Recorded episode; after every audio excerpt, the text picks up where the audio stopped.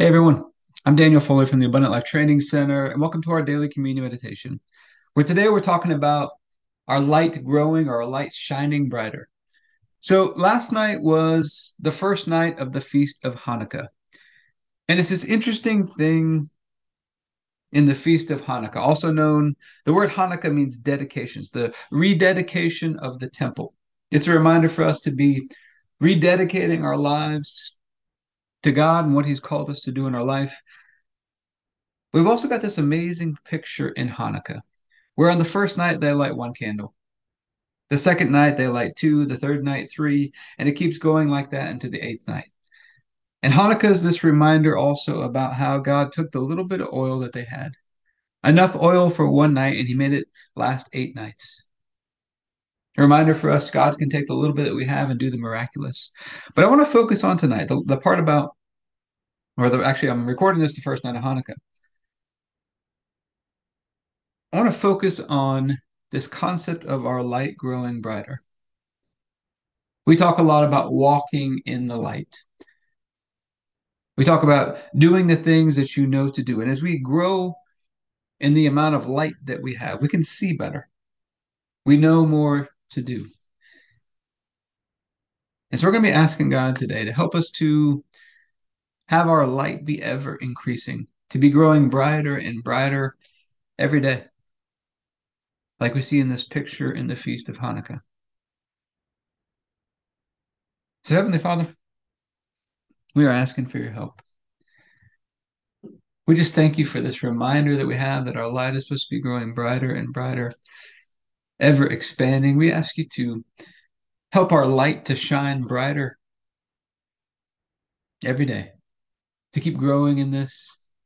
We ask you to expand the light that we have where we can see things more clearly. We know what to do on a new level. And we're asking for your help with that today. And we're going to take communion over this. But why do we take communion every day? Jesus says, as often as you do this, remember me. As often as you do this, remember me. The Apostle Paul says, every time we take communion, we're proclaiming the death of Jesus. And in the case of a will or an inheritance, nothing happens until you prove the death. So, in a way, communion's like an activation of all the benefits that are found in this new covenant. But it's also important we take it the right way. 1 Corinthians chapter 11 says we should be examining ourselves or dis- be discerning of ourselves when we eat of the bread and drink of the cup. So let's just take a moment to examine ourselves. Let's start with what are the ways that we walked in the light today? Walked in love, walked in the truth, ways that we put God first, ways that we were resting in our soul, walking in love, full of kindness and patience and gentleness, goodness, always hoping, always trusting, always persevering, delighting in the truth because love never fails. ways that we responded with faith and belief, and maybe in the face of adversities, we gave ourselves or other people grace when we missed the mark, took action and persevered. And just walking out the day in connection with God, feeling connected with Him, in fellowship with God and fellowship with one another. Now, in contrast to that, it's important we recognize the ways that we weren't walking in the light. We've all got buttons that can be pushed, emotional buttons, buttons in our heart that cause us to want to step out of that, to step out of God's way of doing things. But thankfully, God is greater than our hearts. He can help us to reprogram all those buttons. But we've got to recognize them first, and we're going to bring them to God.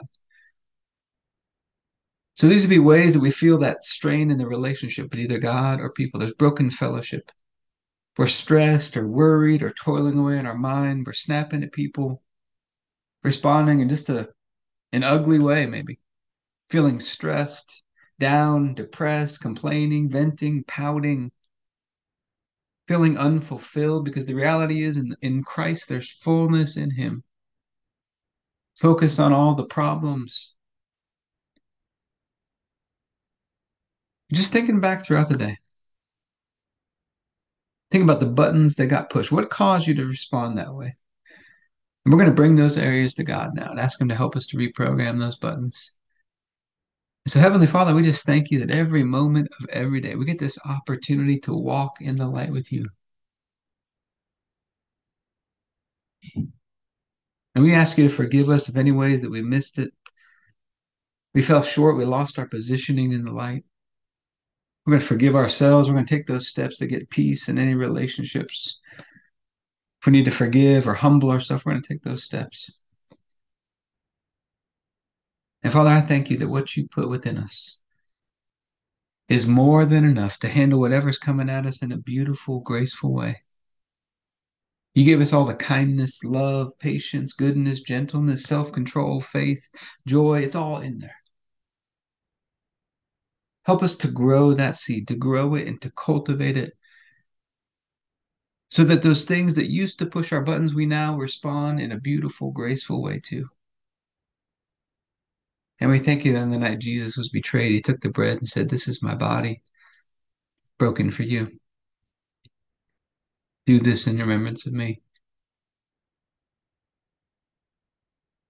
We'd all missed it. We'd all turned to our own ways, and God laid upon Jesus the punishment that we deserved.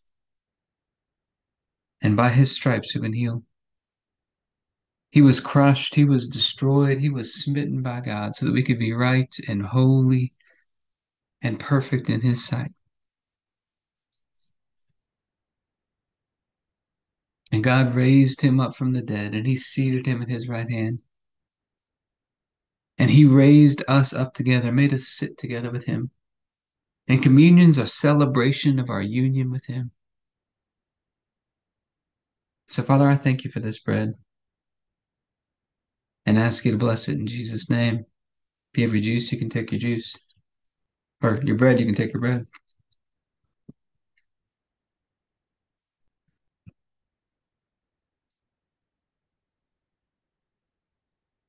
Then after supper, Jesus took the cup. He said, This is the cup of the new covenant. In my blood, poured out for the forgiveness of sins for many. And it's the forgiveness of sins that releases us from darkness and transfers us into the light, into the kingdom of Jesus. And he's a great king. His blood washes us and cleanses us, gives us a fresh start in life. So, Father, I thank you for this cup and ask you to bless it in Jesus' name. Here, your juice, you can take your juice.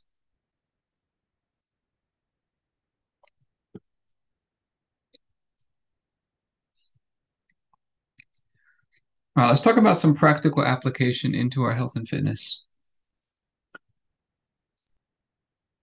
When we're walking in the light, one of the symptoms that is an increase in energy. In the light, there's energy. You'll feel this supernatural energy on the inside of you. And as that light is increasing, it's growing brighter on the inside of you. You're going to feel greater levels of energy. Of just that life that's on the inside of you, that God put, the life of God that He put within you. But I hope this is enough for you today. If you'd like to be a part of what we're doing in the Abundant Life Blueprint, you can go to the Abundant Life Training Center.com.